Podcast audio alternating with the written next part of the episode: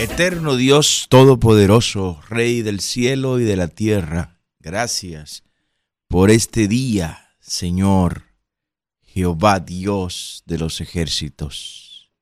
Y te pedimos misericordia y consolación para todos los familiares de las 27 personas fallecidas en este incendio terrible y en esta explosión terrible en San Cristóbal.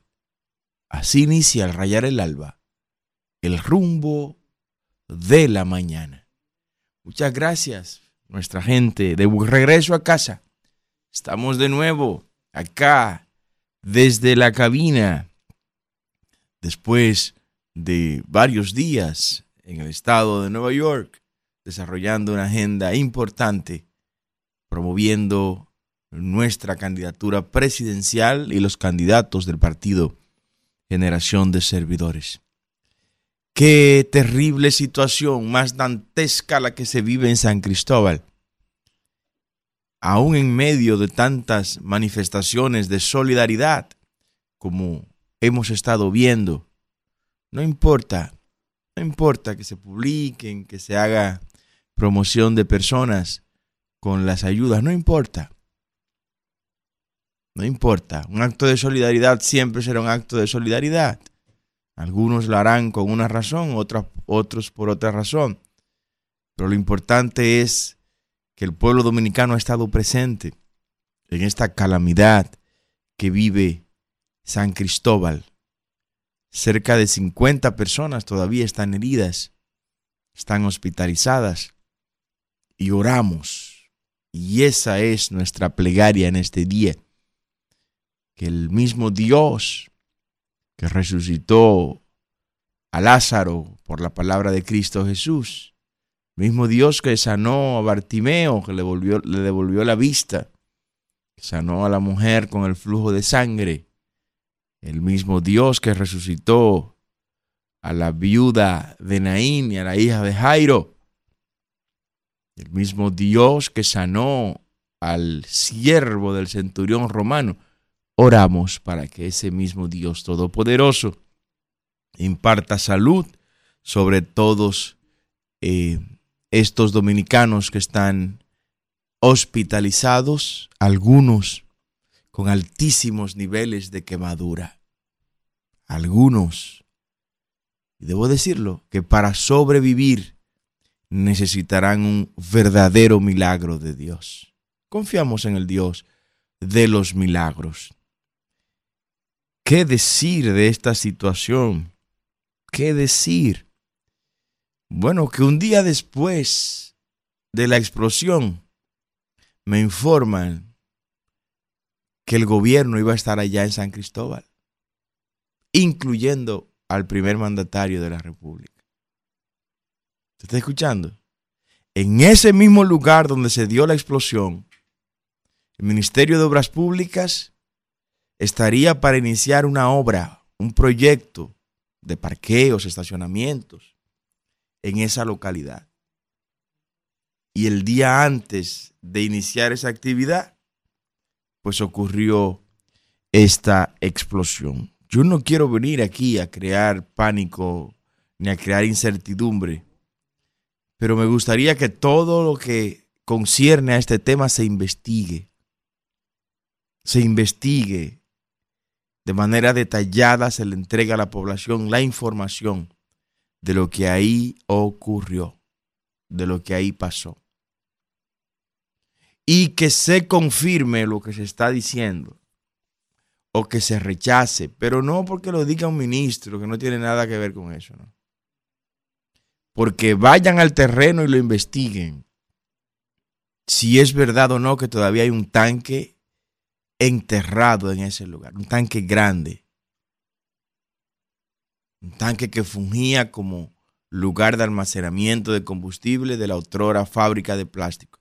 Que eso se investigue, que se diga, que no se oculte nada, porque ayer, por ejemplo, ayer volvieron a remover los escombros. Hay que seguir removiendo los escombros.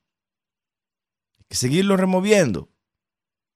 Ismael pudiera por ahí conseguir una gráfica de esos bomberos trabajando ahí, con esas imágenes, van a seguir removiendo porque hay que encontrar cosas ahí. Ya se han encontrado, lamentablemente, otros cuerpos eh, que quedaron deteriorados de manera lamentable en ese siniestro.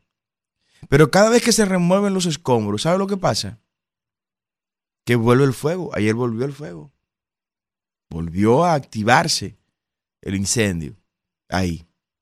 Y va a seguir pasando, va a seguir pasando. Entonces digan toda la verdad. No importa, ahí nadie, no creo que nadie tenía en mente que eso pasara. No, no creo para nada. Pero no, no hay que ocultar cosas. Digan todas las cosas como son. Hay otro tema que se agrega a esta situación y es la situación del INASIF, el Instituto Nacional de Ciencias Forenses. Hay un cuello de botella ahora mismo en el INASIF. Los familiares preocupadísimos, que no le entregan su cadáver, que no lo identifican. Sienten los familiares, los deudos, sienten que no hay una prontitud, que no hay una serenidad en el trabajo en el Instituto Nacional de Ciencias Forenses, INASIF. Está faltando, está faltando que haya una respuesta mucho más rápida a este tema. Yo pienso que esto es un tema nacional. Bueno, de hecho hoy se ha declarado por parte del Poder Ejecutivo Día de Duelo Nacional. Hoy, hoy, hoy, 17 de agosto. Día de Duelo Nacional. La bandera estará a media asta en todos los lugares públicos. Es lo menos que podemos hacer. Lo menos que podemos hacer. Pero en medio de este dolor, pues evitemos cualquier otra cosa que pueda profundizar el dolor de las personas afectadas. Si hay profesionales de las ciencias forenses en otros lugares de la República, entendemos que es importante que hoy vengan al INASIF a colaborar aquí. Que hoy vengan al INASIF para hacer esto con mucho mayor serenidad. Ayer también otro, otro siniestro, después de estos 27 muertos. 27 muertos. Y bueno, y espero en Dios, y es nuestra oración, que se quede el número ahí. En 27 personas. Lamentablemente, dolor terrible ni en una guerra mueren. Hay guerras en las que no han muerto 27 personas. Tema realmente que no, nos provoca mucho dolor, nos causa mucha tristeza. Y esperemos que se queden ahí, que los que están hospitalizados, todos se recuperen en el nombre de Jesús. Queremos eso, de todo corazón. Ayer, también en las terrenas, otro fuego en las terrenas otro fuego en Las Terrenas, municipio de Samaná. Una plaza comercial, se encendió un local y van cerca de 10 locales que fueron también consumidos prácticamente por este fuego. Ya ese se sofocó, ya se ha, se ha mitigado este fuego. Gracias a Dios no hubo pérdidas eh, mortales, ¿no? No hubo fallecidos. Pero ahí se vio algo en las terrenas que nos tiene que llamar la atención. Nos tiene que llamar la atención porque tiene que ver con la falta de equipamiento del cuerpo de bomberos de las terrenas. Mírenlo ahí el incendio, que nos ven por las redes sociales y por televisión. Óigame bien, ustedes saben quiénes tuvieron que hacer una fila humana, una cadena humana, para pasarse cubetitas de agua uno a otro desde la playa, porque estaba a orilla de la playa, la plaza que se quemó. Desde la playa tuvieron que salir los turistas junto a dominicanos y hacer una cadena humana. Uno cogía, llenaba la cubeta en la playa y iba, e iba pasando esa cubeta uno, mano, mano tras mano, para echarle agua aquí. Porque los bomberos de las terrenas no están equipados, son unos héroes esta gente. Unos héroes.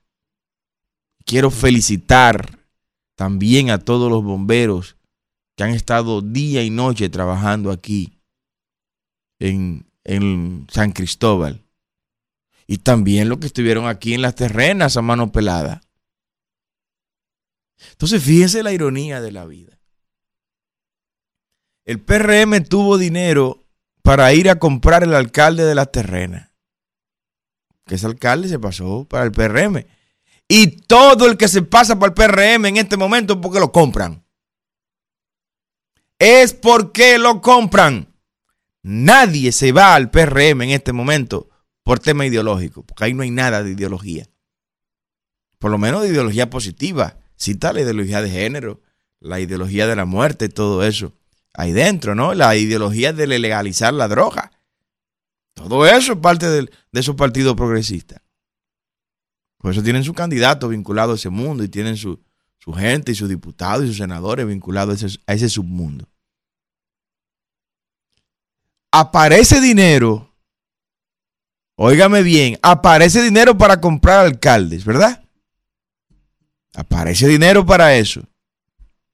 Pero no aparece dinero para equipar los bomberos de la terrena. A mano pelada. A mano pelada. Los bomberos de la terrena, tuvieron los turistas que salir a cargar cubetas de agua para echarle agua a esa, a esa plaza comercial que se estaba quemando ahí. ¿Usted me entiende? ¿Por quiénes estamos siendo nosotros gobernados? Gente que el país ocupa un tercer o cuarto lugar en orden de importancia para esta gente. Este incendio en la terrena, que no, no voy a venir a vincular, no, no, para nada, todavía no. Todavía nos vamos a vincular. Nos vamos a vincular, San Cristóbal, la terrena. Todavía no hay cabos que atar ahí. Esperemos que no sigan pasando más desgracias. Esperemos que no sigan pasando más desgracias. Porque entonces van a empezar a la gente a vincular esas desgracias a qué? Al anuncio de la reelección que se hizo el fin de semana. Sí, porque la gente tiene derecho a lucubrar y a pensar cosas. Bueno, esta gente anunciaron que quieren continuar ahí. Mire lo que está pasando. País se ha llenado de desgracia mensaje de la divinidad. Esperamos que se quede ahí eso. Esperemos en Dios que nos sigan ocurriendo más desgracias. ¿Usted sabe lo que es eso? En menos de 72 horas, dos incendios que de esa magnitud pasan años sin nosotros ver un incendio de esa naturaleza. Entonces la gente es un pueblo que tiene, que tiene gran espiritualidad del pueblo dominicano. Sí, sí, aquí no hay una familia que no tenga un pastor o que no tenga un sacerdote. Gente que no esté vinculada a la iglesia. Es muy escasa la familia que no tenga importantes núcleos de personas vinculadas a la religiosidad. Y van a empezar a vincular mensajes espirituales con esto. Yo oro al Señor para que esto se quede ahí, que ya no pasen más desgracias. Que no pasen más desgracias, porque si eso sigue, entonces la gente no tendrá otra alternativa que no sea vincular toda esa desgracia a un anuncio que quiere perpetrar la desgracia en República Dominicana, como sería una hipotética y muy remota reelección del PRM en el gobierno. Sí. Entonces, lo que ha ocurrido en estos dos incendios deben enseñarnos algunas cosas. Primero, aquí hay que valorar más a los bomberos. A los bomberos hay que valorarlos más. Ah, que son cuerpos voluntarios, algunos de ellos. Vi una niña de 19 años, una joven de 19 años en San Cristóbal. mujer que llena de orgullo la República Dominicana y vi otras más, las felicito de todo corazón. Pero no pueden ser voluntarios. No, no, no pueden ser voluntarios. Los bomberos, te quiere ayudar, quiere servir, puede hacerlo de manera voluntaria si usted desea. Pero los bomberos tienen que ser dignificados.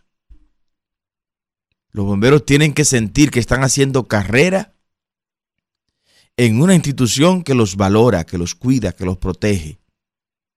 Que los bomberos no son cenicienta de los ayuntamientos. Y hay que velar, hay que, hay que pensar entonces. ¿Cuál va a ser el vínculo institucional de los bomberos? Si interior y policía, si los ayuntamientos. esto debe ser parte de una reforma en la cual a los bomberos se les dignifique. Vamos a compararnos, porque la única manera de uno saber cómo está es conociendo otras naciones y cómo se tratan en esas naciones, en este caso, a profesionales como los bomberos. En los países desarrollados, la labor de bombero está entre las labores más dignas, dignificadas y dignificantes de esos países.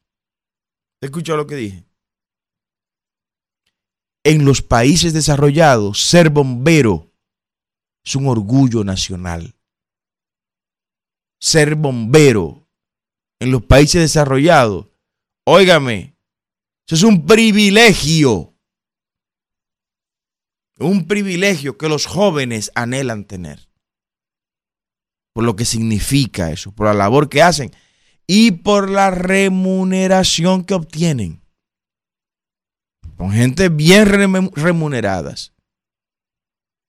Y los miembros de estos cuerpos de bomberos saben que ahí van a hacer vida, que ya esa es su profesión, que de ahí van a mantener su familia, que de ahí van a pagar los estudios universitarios de sus hijos que van a obtener su casa, su, vivienda, su carro, que tendrán compensación digna por esa labor. Aquí, aquí los bomberos, los bomberos lo que hacen, lo hacen por amor a esta, a esta práctica. Ah, pero solo nos acordamos de los bomberos, como decía Francisco Enrique y Carvajal en el funeral de Eugenio María de Hosto Oh América infeliz, que solo te acuerdas de tus grandes hombres cuando son tus grandes muertos. Eso pasa con los bomberos dominicanos. Oh República Dominicana infeliz, que solo te acuerdas de los bomberos, Isidro, cuando estamos en medio de un fuego. Vamos a un corte.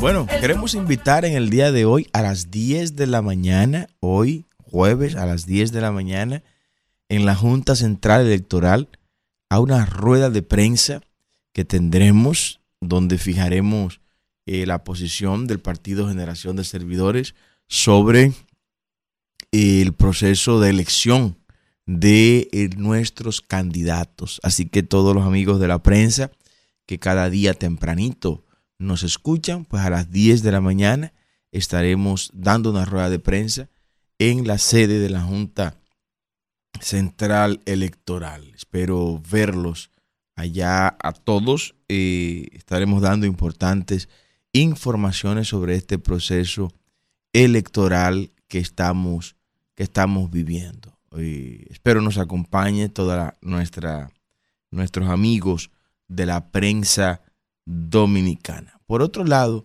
el sábado, antes de irnos a, Estados Unidos, hubo un evento importante eh, de liderazgo nacional evangélico. Estuvo ahí representado cada municipio, cada provincia de la República y en una participación histórica del apóstol Jorge Plurde, pues y mm, recibimos un apoyo que para nosotros significa mucho. Y escuchar estas palabras del apóstol Jorge Plurde eh, que es una de las principales figuras de la comunidad cristiana del país, debe estar entre las tres principales figuras de República Dominicana en materia de representación y liderazgo cristiano y escuchar lo que ustedes van a escuchar ahora del apóstol Jorge Plurde, pues nos llena de mucha satisfacción y santo orgullo. Eh, vamos a escuchar, por favor, eh, la primera parte de este video. Adelante, muchachos. Cuando lo tengan listo, pues me lo colocan. Fue un evento donde hubo miles de personas, eh, pero personas con liderazgo en las provincias, en los municipios, con vinculación evidentemente a la comunidad cristiana. Adelante. Bueno, gracias de corazón, gracias de corazón al apóstol Jorge Plurde. Eh, dirige una grandísima institución, el Concilio de la Alabanza. Eh, es una persona de una trayectoria. Yo a él le digo, Jorge, yo de, de niño te escuchaba, lo que es a Jorge, a Ezequiel Molina y a Braulio Porte que desde niño me conocen y desde niño pues los conozco a ellos por ser ejemplo en el trabajo al interno de la iglesia y, y le doy gracias. A los tres les agradezco mucho el apoyo que nos están dando. Y estas declaraciones de Jorge Plurde, el apóstol Jorge Plurde, pues vienen a despejar ya eh, muchas cosas con relación eh, a la dirección que está tomando la comunidad de fe en República Dominicana, porque humildemente somos el único candidato presidencial que garantiza eh, los, la defensa de los principios conservadores judeocristianos. De manera que bienvenido esa declaración, porque él ya desde hace mucho tiempo ha estado eh, respaldándonos. El que no está siendo respaldado en este momento es Eduardo Estrella a Eduardo Estrella lo sacaron ayer de la presidencia del Senado de la República. Qué mal le pagó el PRM a Eduardo Estrella. Qué mal. Eduardo Estrella como presidente del Senado ha, ha cambiado su historia, cambió su historia, don Eduardo. Sabe que sabe que le tengo mucho afecto y que personalmente y públicamente le he manifestado mi afecto y consideración. Pero yo no hubiera arriesgado tanto. No, no, no, no. Yo no hubiera arriesgado tanto, don Eduardo. Don Eduardo arriesgó toda una vida política. Sencillamente por dejarse utilizar de Luis Abinader y del PRM. Luis Abinader y el PRM utilizó la historia y la trayectoria de Eduardo Estrella para hacer todo lo que ha hecho en estos tres años.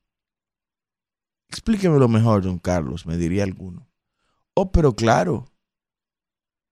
Eduardo Estrella dijo ayer que salía con la frente en alto de la presidencia del Senado te sale con la frente en alto, pero sale con la carga de 27 mil millones de dólares, don Eduardo, que usted le aprobó a Luis Abinader en préstamo. Eduardo Estrella se convierte en el presidente del Senado de la República que en 179 años de historia más préstamos aprobó en tres años de gestión. Nunca antes. Nunca antes un presidente del Senado había aprobado tantos préstamos como lo hizo don Eduardo Estrella en estos tres meses. Se dejó usar por el PRM. se dejó utilizar, don Eduardo. Y a todos nos utilizan. En alguna u otra forma o en algún momento y por algunas personas hemos sido utilizados. Es verdad. Es verdad.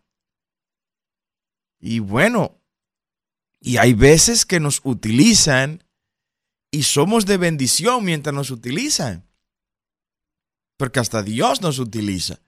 pero nos utiliza para bendecir y para ser de bendición. Pero dejarme utilizar, poner una historia y un nombre al servicio de una causa indefendible como es la causa del PRM. Y estos 27 mil millones de pesos, de dólares, pero ¿cómo pesos? 27 mil millones de dólares que Eduardo Estrella le aprobó a Luis Abinader en el Congreso. No, don Eduardo, yo no hubiera arriesgado tanto. Yo no hubiera arriesgado tanto. Peor aún, arriesgar tanto a favor de gente que son desleales. Miren lo que le han hecho a usted. Una patada del Senado le dieron. Una patada, porque este tema se complica. Se complica porque dejaron a, Pacheco. O sea, el mismo Pacheco que tiene la misma responsabilidad que Eduardo Estrella en esos 27 mil millones de dólares que se han cogido prestados, el PRM lo deja como presidente de, la Cámara de Diputados, pero le cae a patada a Eduardo Estrella y lo echa a un zafacón así, sin ser Eduardo Estrella una basura. No, porque usted puede decir lo que usted diga, pero antes de llegar a la presidencia del Senado, esto que estoy diciendo, nadie lo podía decir de, Eduardo Estrella. Pero don Eduardo, usted y Pacheco son los dos presidentes de las cámaras legislativas que más dinero le han aprobado a gobierno alguno en toda la historia republicana. No hay en la historia, en 179 años de historia que tiene la República, nunca habíamos tenido dos presidentes en las cámaras legislativas que le hayan aprobado tanto dinero a un gobierno. Ah, pero a Pacheco lo premian, a Pacheco lo felicitan, a Pacheco lo conservan como presidente de la Cámara de Diputados y a don Eduardo echan, lo echan a patadas de la presidencia del Senado. Yo pienso que para continuar con la coherencia histórica que había tenido don Eduardo Estrella, yo creo que esa alianza con el PRM debió llegar hasta ese momento. Es una desconsideración.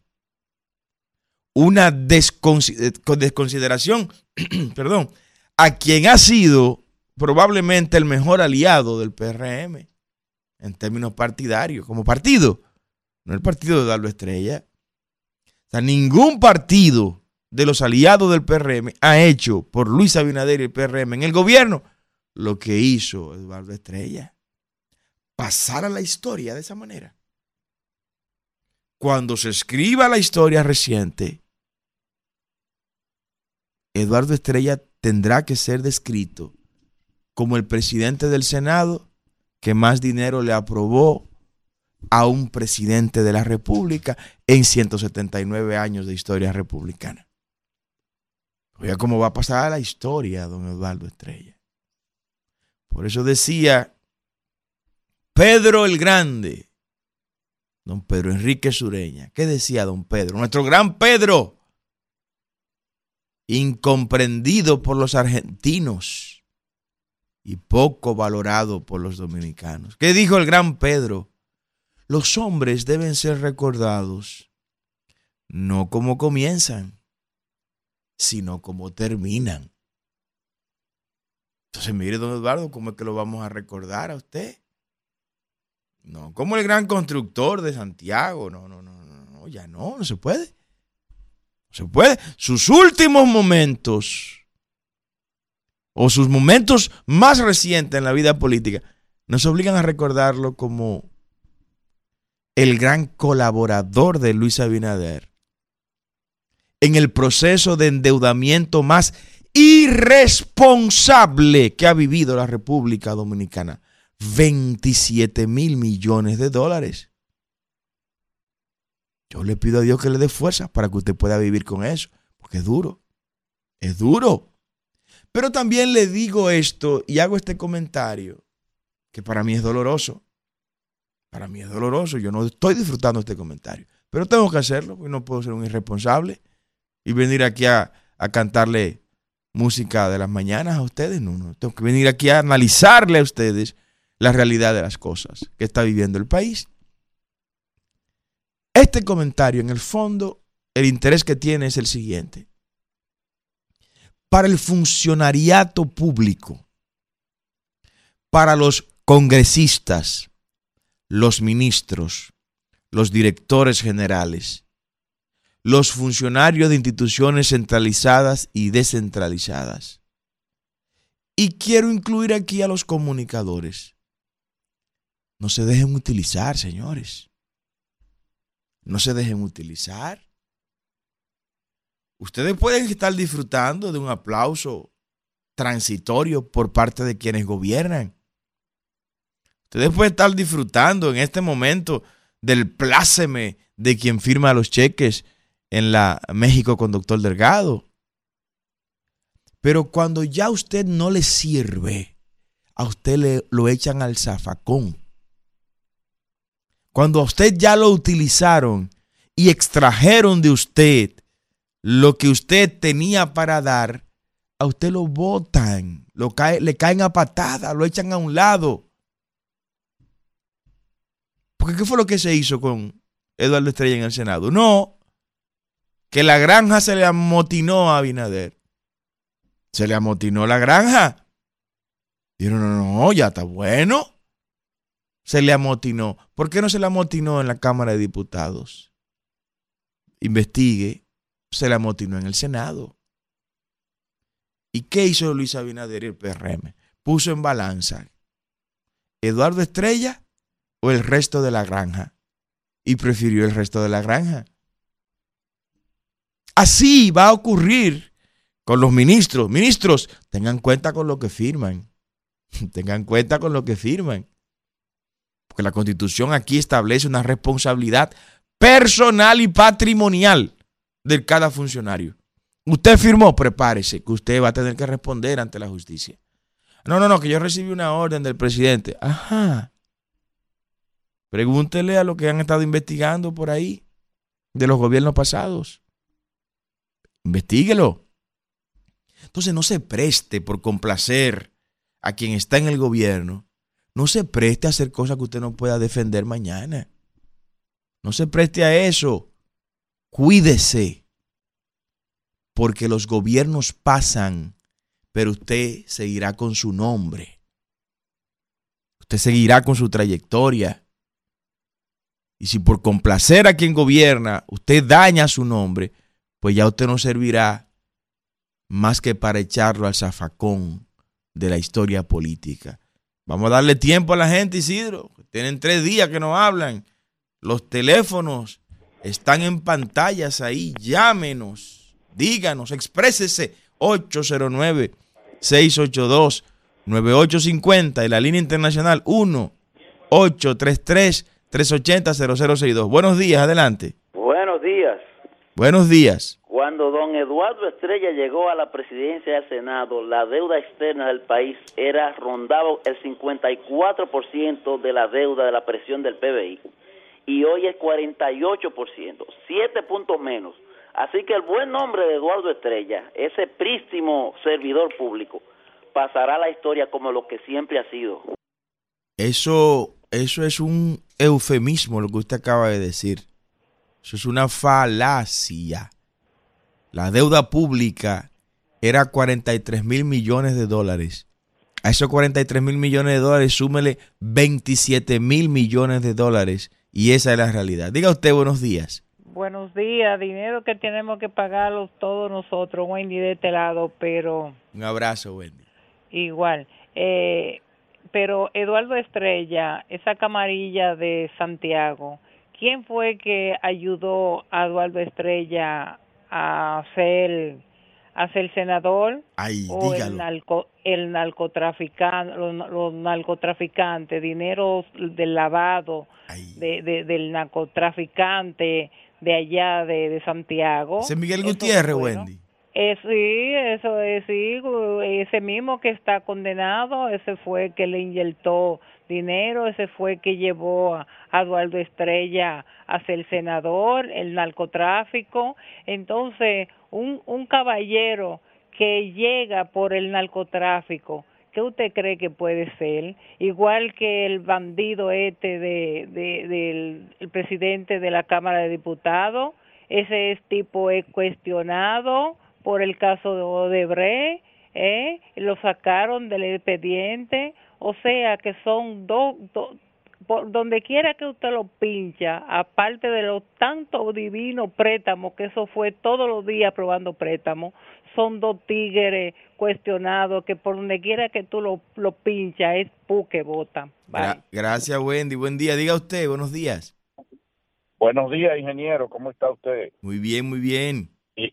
Ingeniero, no le haga caso. A, ese tipo le dan, sin haber trabajado nunca en el Estado, segurito. Y si nunca haber dado un golpe, un vago para que beba romo, ese le dan sus 50 o, 60 mil de los 41 mil y pico que ha pensionado Luis Abinader Increíble. sin ningún mérito en República Dominicana. Y por otro lado, ingeniero, usted vio que el PLD, eh, como el PRM eh, vetó la inscripción de la diputada de La Vega, de, Rosa Pilarte. Entonces, cuando esté frente al, al Ministerio Público y en la Corte, entonces ellos van a decir, entonces de ese dinero que ustedes dicen que lavaron, nosotros le dimos tantos millones a Luis Abinader. ¿Qué le va a pasar a Luis Abinader? Dígame. Tienen que decirlo ellos. Buenos días, muchas gracias. Adelante.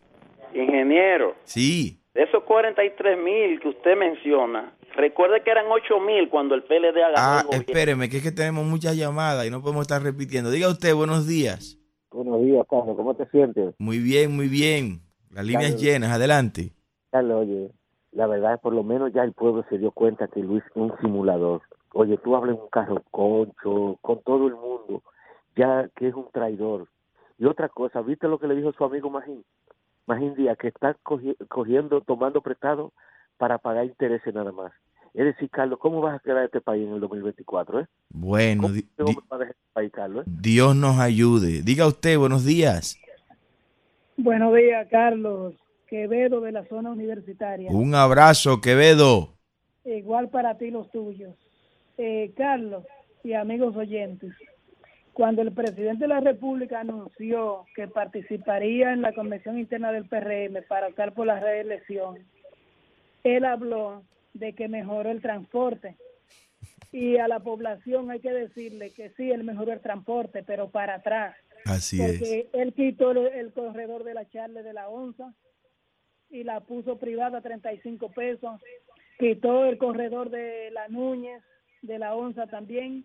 Y cuando él habla de honesto y de honestidad, él no es honesto, porque él tiene el caso de Lina Vía y a Cecilio Rodríguez y no lo someten él dice que el Ministerio Público es independiente, pero el desastre que, que pasó en educación, eso no lo someten tampoco, ni supera ni los 100 millones que Tony Peñaguaba le dio a los artistas. Oh, Dios mío. Él no es honesto.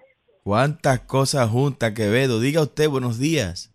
Buenos días. Sí, buen día. Brito de las Américas. Un abrazo, Brito. siendo justo, yo pienso que la, la mejor forma de valorar a un gobierno es eh, haciendo un paralelo entre las expectativas que crearon en la oposición y los logros obtenidos en el gobierno. Entonces yo me pregunto, ¿cuáles han sido los logros en educación? Hmm. ¿Cuáles han sido los logros en materia de salud? ¿Cuáles han sido los logros en materia de migración ilegal? ¿Cuáles han sido los logros en endeudamiento eterno? Por ahí valoramos, entonces sabemos si vale la pena o no. Así es, así es. Ese es el parámetro por excelencia de medición. Bueno, continuamos. Eh, Quevedo hablaba cuando nos llamó sobre el precio del, del pasaje. Lo subieron de 15 pesos a 35 pesos. Eso es el cambio. Buenos días. Aló, ingeniero. Sí. Y yo me quedo eh, en la palabra del presidente de que al anunciar la eh, posible reelección, donde él dice que para él el país está por encima de su tranquilidad personal y la de su familia. ¿Cuándo Luis Abinader, solo un pueblo analfabeta le cree eso al presidente? Oh, qué, qué llamada, qué llamada. Ese anuncio ya se esfumó. Ya la gente no, no recuerda nada de eso con todas estas eh, situaciones que hemos, que hemos estado eh, lamentablemente eh, padeciendo. No, les reiteramos los teléfonos, está en, en pantalla 809-682. 9850 y la línea internacional 1833-380-0062. Quiero aprovechar este momento para agradecer a toda nuestra gente de la diáspora. Gracias de todo corazón. Gracias por tanto. Gracias por entregarse de la manera apasionada como están entregados a esta causa de generación de servidores. Y tengo que dar nombres muchos nombres allá, iniciando con el secretario eh, de la diáspora de generación de servidores, Cirilo Mata, gracias a todos, Ángela, Joaquín, Chelo, Julio César, todos ustedes, gracias, gracias por ser y gracias por estar. Buenos días. Sí, buenos días, hermano. Carlos, ¿cómo está usted? Bien. Un abrazo. Samuel, Estados Unidos. Hey, Samuel, ¿todo bien? Bien. Bien, bien, gracias a Dios. Más claro de ahí no canta un gallo. Usted le dio esa refiere a lo que el Señor se prestó para servirle a Luis Abinader. Porque allá en el campo siempre la gente decía que los turcos eran malos. Para mí que Luis, Luis es un tipo que trae. Luis es un tipo que le, que le gusta hacer lo que hace la gatica María Ramos, tira la piedra y esconde la mano. Porque él se está haciendo lo mismo con el narcotraficante, supuesto narcotraficante, Vicky, que andaba paseando en el helicóptero de él para arriba y para abajo y ahora no lo conoce. Luis Abinader no le conviene a nuestro país. Luis Abinader va a quedar escrito en la historia como la, eh, la persona más mala que ha podido llegar a Palacio, porque el tipo miente, es un falsante. Pase un buen día. Gracias, Samuel. Buenos días, diga usted. Buen día, ¿cómo está usted, don Carlos? Muy bien, muy bien, buen día. Un segundito, fíjese, yo el que le habla fue el señor que fue a verlo allá cuando usted trabajaba en la Z, ¿se acuerda? Eh, bueno, fueron muchos, pero diga, no se preocupe, adelante. y oyendo el discurso del presidente, que cree mucho en el país, oye, cree tanto ese habladorazo que tiene su dinero en paraíso fiscal. Ay, ay, ay, ay, ay. Cuando usted tiene su dinero en paraíso fiscal. 70 millones de dólares. Entonces usted no cree en nadie. Cuando usted, no, cuando usted tiene su cuarto bajo el colchón, porque no cree en los bancos? Qué brillante nuestra gente. Gracias de corazón. Si usted tiene su dinero en paraíso fiscal, es que no cree en el país. ¿Qué es lo que viene de hablador ese turco? Bueno, adelante. Buenos días. Diga usted. Sí, Carlos, Javier Francisco. Un, placer, Javier. Sí, Carlos, eh, yo desde que desde el primer día que Luis Abinader cogió el poder sabía que se iba a repostular, porque son presiones que, que, le ejercen en ese anillo que hay, le hacen una presión tan grande que lo llevan a eso, pero como quiera que sea es lo que va a, a salir desacreditado de ahí. Una pena, una pena. Buenos días, diga usted. Saludos. Sí. Carlos. Sí. Cristino Canelo por aquí. Mire, Cristino, un abrazo. Muchas gracias, hermano. Una persona que no tenga capacidad y que ponga en riesgo tu familia. La familia es lo más, es lo más sagrado, porque si él hubiese tenido éxito, no hubiese subido la energía eléctrica, no hubiese subido el peaje, no hubiese servido la canasta familiar, no hubiese hecho todo lo que está haciendo el Carlos Bonilla en Invivienda, digo, en, en, este asunto del instituto, del instituto de la vivienda, usted puede decir sí, pero coger tu familia de relajo, eso es una falta de respeto, hasta Dios lo. Buenos días. Gracias, gracias Cristino, un gran abrazo. Miren, esto, esto de la, de lo que tiene que ver eh, justamente con la canasta básica familiar, eh, será un tema que habrá que conversarlo con mucha seriedad, con mucha seriedad. El incremento de la canasta básica familiar a 44 mil pesos, es un hecho sin precedente, esto es un hecho histórico.